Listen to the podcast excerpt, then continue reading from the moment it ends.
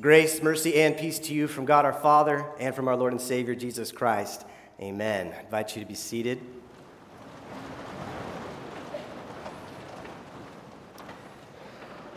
Back in the early 1980s, way back when, I had some expectations. I had serious expectations, my friends. Expectations of what I was going to get for Christmas. One of the items on my list was one of these bad boys right here. You ever seen one of those?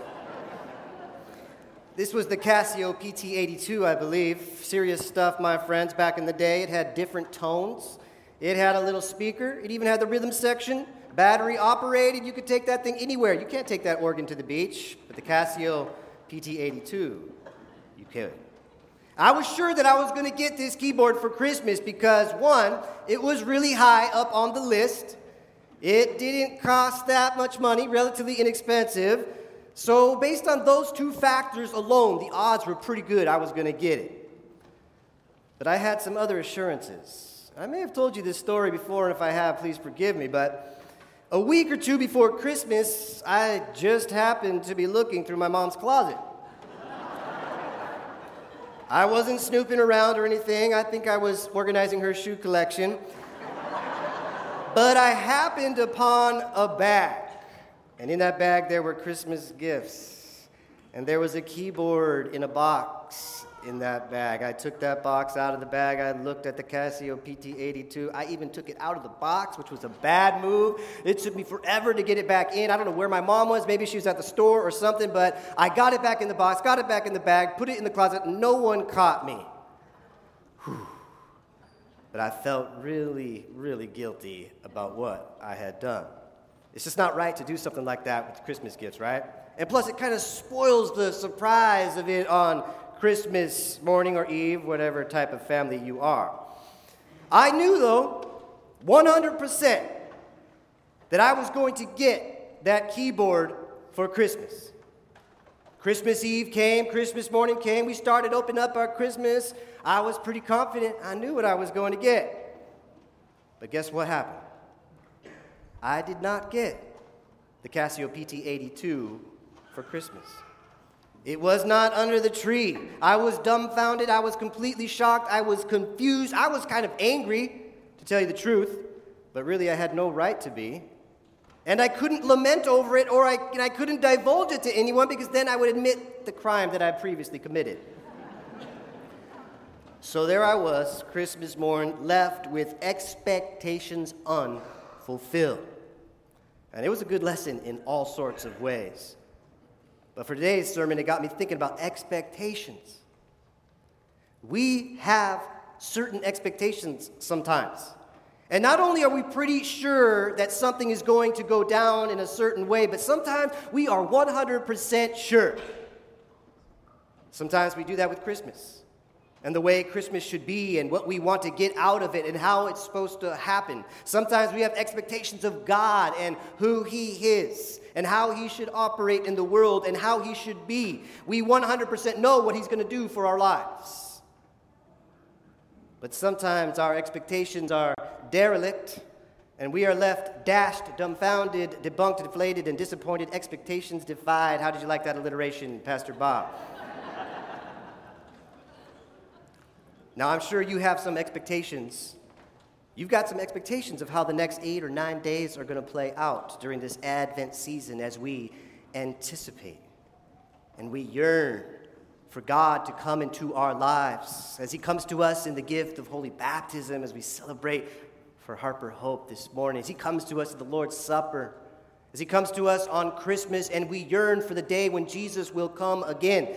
We even sing that song during this season, Come Thou Long Expected Jesus.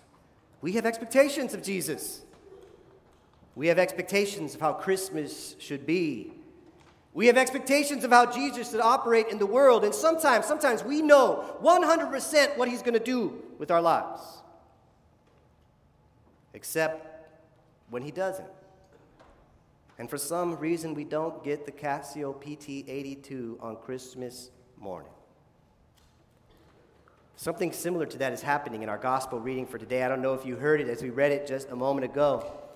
And for these three Sundays leading up to Christmas, these three Sundays of Advent, we see John the Baptist. He's leading us to Christmas. He's preparing the way as he was born to do. Last week, Luke chapter 3, Pastor Tim talked about the Baptist saying, Repent, for the kingdom of heaven is here. Repent and believe the good news. Repent and be baptized. Next week, we're going to see John leap in his mama's tummy. But this week, we see John asking some tough questions. In fact, John is having an internal wrestling match, a struggle, an existential identity with his expectations.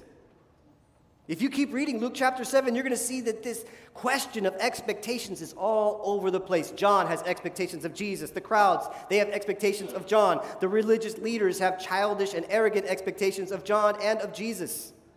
And all these people's expectations are being deflated and disappointed and defied in Luke chapter 7. But let's talk about John, John the Baptist. In all four of the Gospels, the relationship between John the Baptist and Jesus is intriguing. First, John baptizes Jesus, which is mind blowing.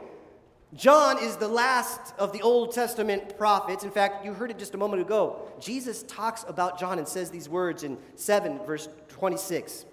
What did you go out to see? A prophet? Yes, I tell you, and more, more than a prophet. This is the one, John is the one about whom it is written I will send my messenger ahead of you who will prepare your way before you. My friends, John is a big deal. But John seems a bit confused by Jesus' actual ministry, as if he didn't quite expect. He didn't expect Jesus to be doing the things that he was doing. In fact, John sends his own disciples over to Jesus. He sends them, verse 19, he sent them to the Lord to ask, Are you the one who is to come, or should we expect someone else? Luke repeats it in verse 20 and says, When the men came to Jesus, they said, John the Baptist sent us to you to ask you, Jesus, are you the one who is to come? Or should we expect someone else? John had waited, John had worked, John had hoped, John had announced, John had prepared the way for this Jesus, but now he's wondering. He's wondering, was it all for nothing? You see, John's expectations of Jesus are being challenged. His expectations of who Jesus is and how Jesus should work and how things were supposed to go and what it meant to be the Messiah. And for us, as we kind of read it, it's a little bit surprising when you read the Gospel of Luke because Luke tells us that John and Jesus were actually cousins, and as family members, you would think that they would have familiarity with each other, maybe let each other in on their plans of how things were going to go down. And already, John had been used in unexpected ways, right? Pastor Tim talked about this last week. The sinners, the tax collectors, the soldiers, they were going out to the desert, not to the temple. They were going out to the desert and admitting that they needed God in their lives, and they were being baptized for the forgiveness of sins. The religious elite, the religious leaders of the time, they arrogantly and childishly were rejecting John and Jesus. They didn't expect God to show up in this desert in with this wild eyed John the Baptist who ate locusts and wild honey and had that camel hair coat on. But John, despite being used by God in that most unexpected way, even John, he began to wonder about how Jesus was working in the world. Because the reason John didn't go and ask Jesus personally, because you see, John was in prison. John had sent his messengers to Jesus because at that time he had stood up and he had challenged the evil political leader at the time. His name is Herod. And Herod threw him in jail. And so John is sitting in prison. And the life he was living was not what he expected. And he starts to realize that Jesus didn't come as some powerful king like King David 1,000 years ago. And it seems that even John was thinking about Jesus like the rest of everyone. He wanted a Messiah who would run the Romans out of town. He wanted to bring Herod to justice. He wanted governmental peace and earthly prosperity. And so John from prison sends a message to his cousin Jesus, are you the one or not? Jesus sent messengers back to him, verse 22. He replied to the messengers, Go back and report to John. Go back and report to John what you have seen and what you have heard. The blind receive sight, the lame walk, those who have leprosy are cleansed, the deaf hear, the dead are raised. And the most important thing of all, the good news, the gospel is proclaimed to the poor. It's almost as if John thought he was going to get a Casio PT82 for Christmas. But when Christmas came, it was nowhere to be found. Jesus was not coming as a political leader or a military force. He wasn't coming to bring a new worldly government. He was coming to bring salvation and health and healing and eternal good news, real salvation, enduring salvation to people's hearts and to their lives and to their souls. And he came in vulnerability. He hung on a cross with a crown of thorns. He didn't sit on a political throne with a crown of jewels. And he brought redemption to all humanity. The hindsight's 2020, right? Looking back at it, we're kind of like, oh yeah, naturally, we know all that. We realize how effective his leadership model was.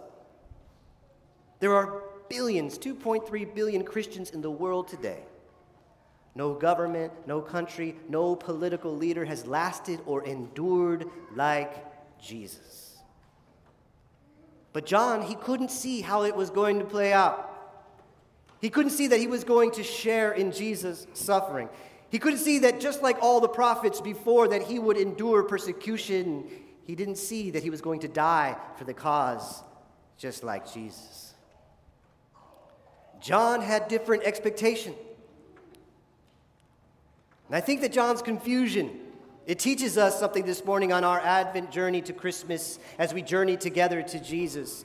Because if John, the forerunner and the messenger, the Old Testament prophet, if John wasn't quite sure to make of Jesus. And by the way, everyone in the Gospels, they weren't, they weren't sure what to make of Jesus either. He was defying expectations all over the place. He's redefining the expectation of what it meant to be the Messiah. He is surprising people all over the place.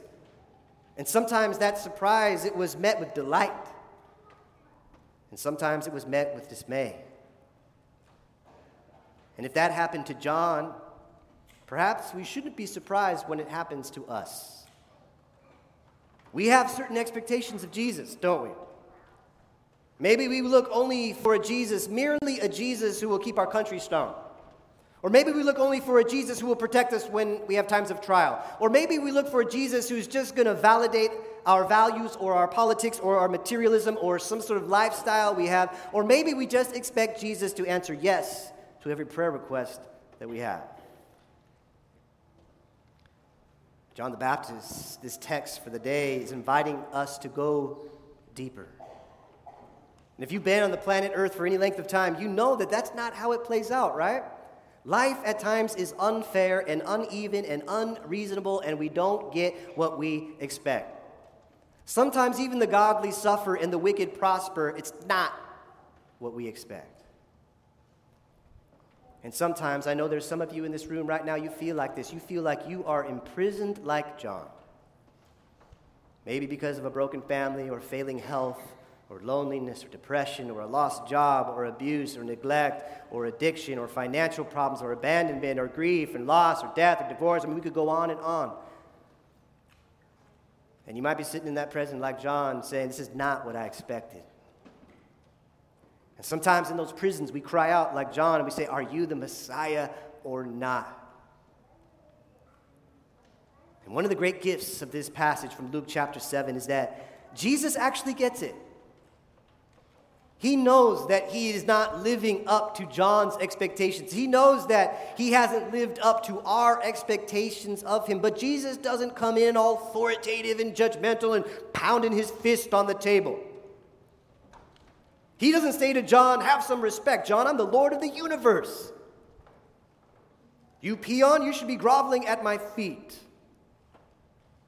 Instead, Jesus invites John to observe to see and to hear. The beginning of what he is doing to redeem all of humanity.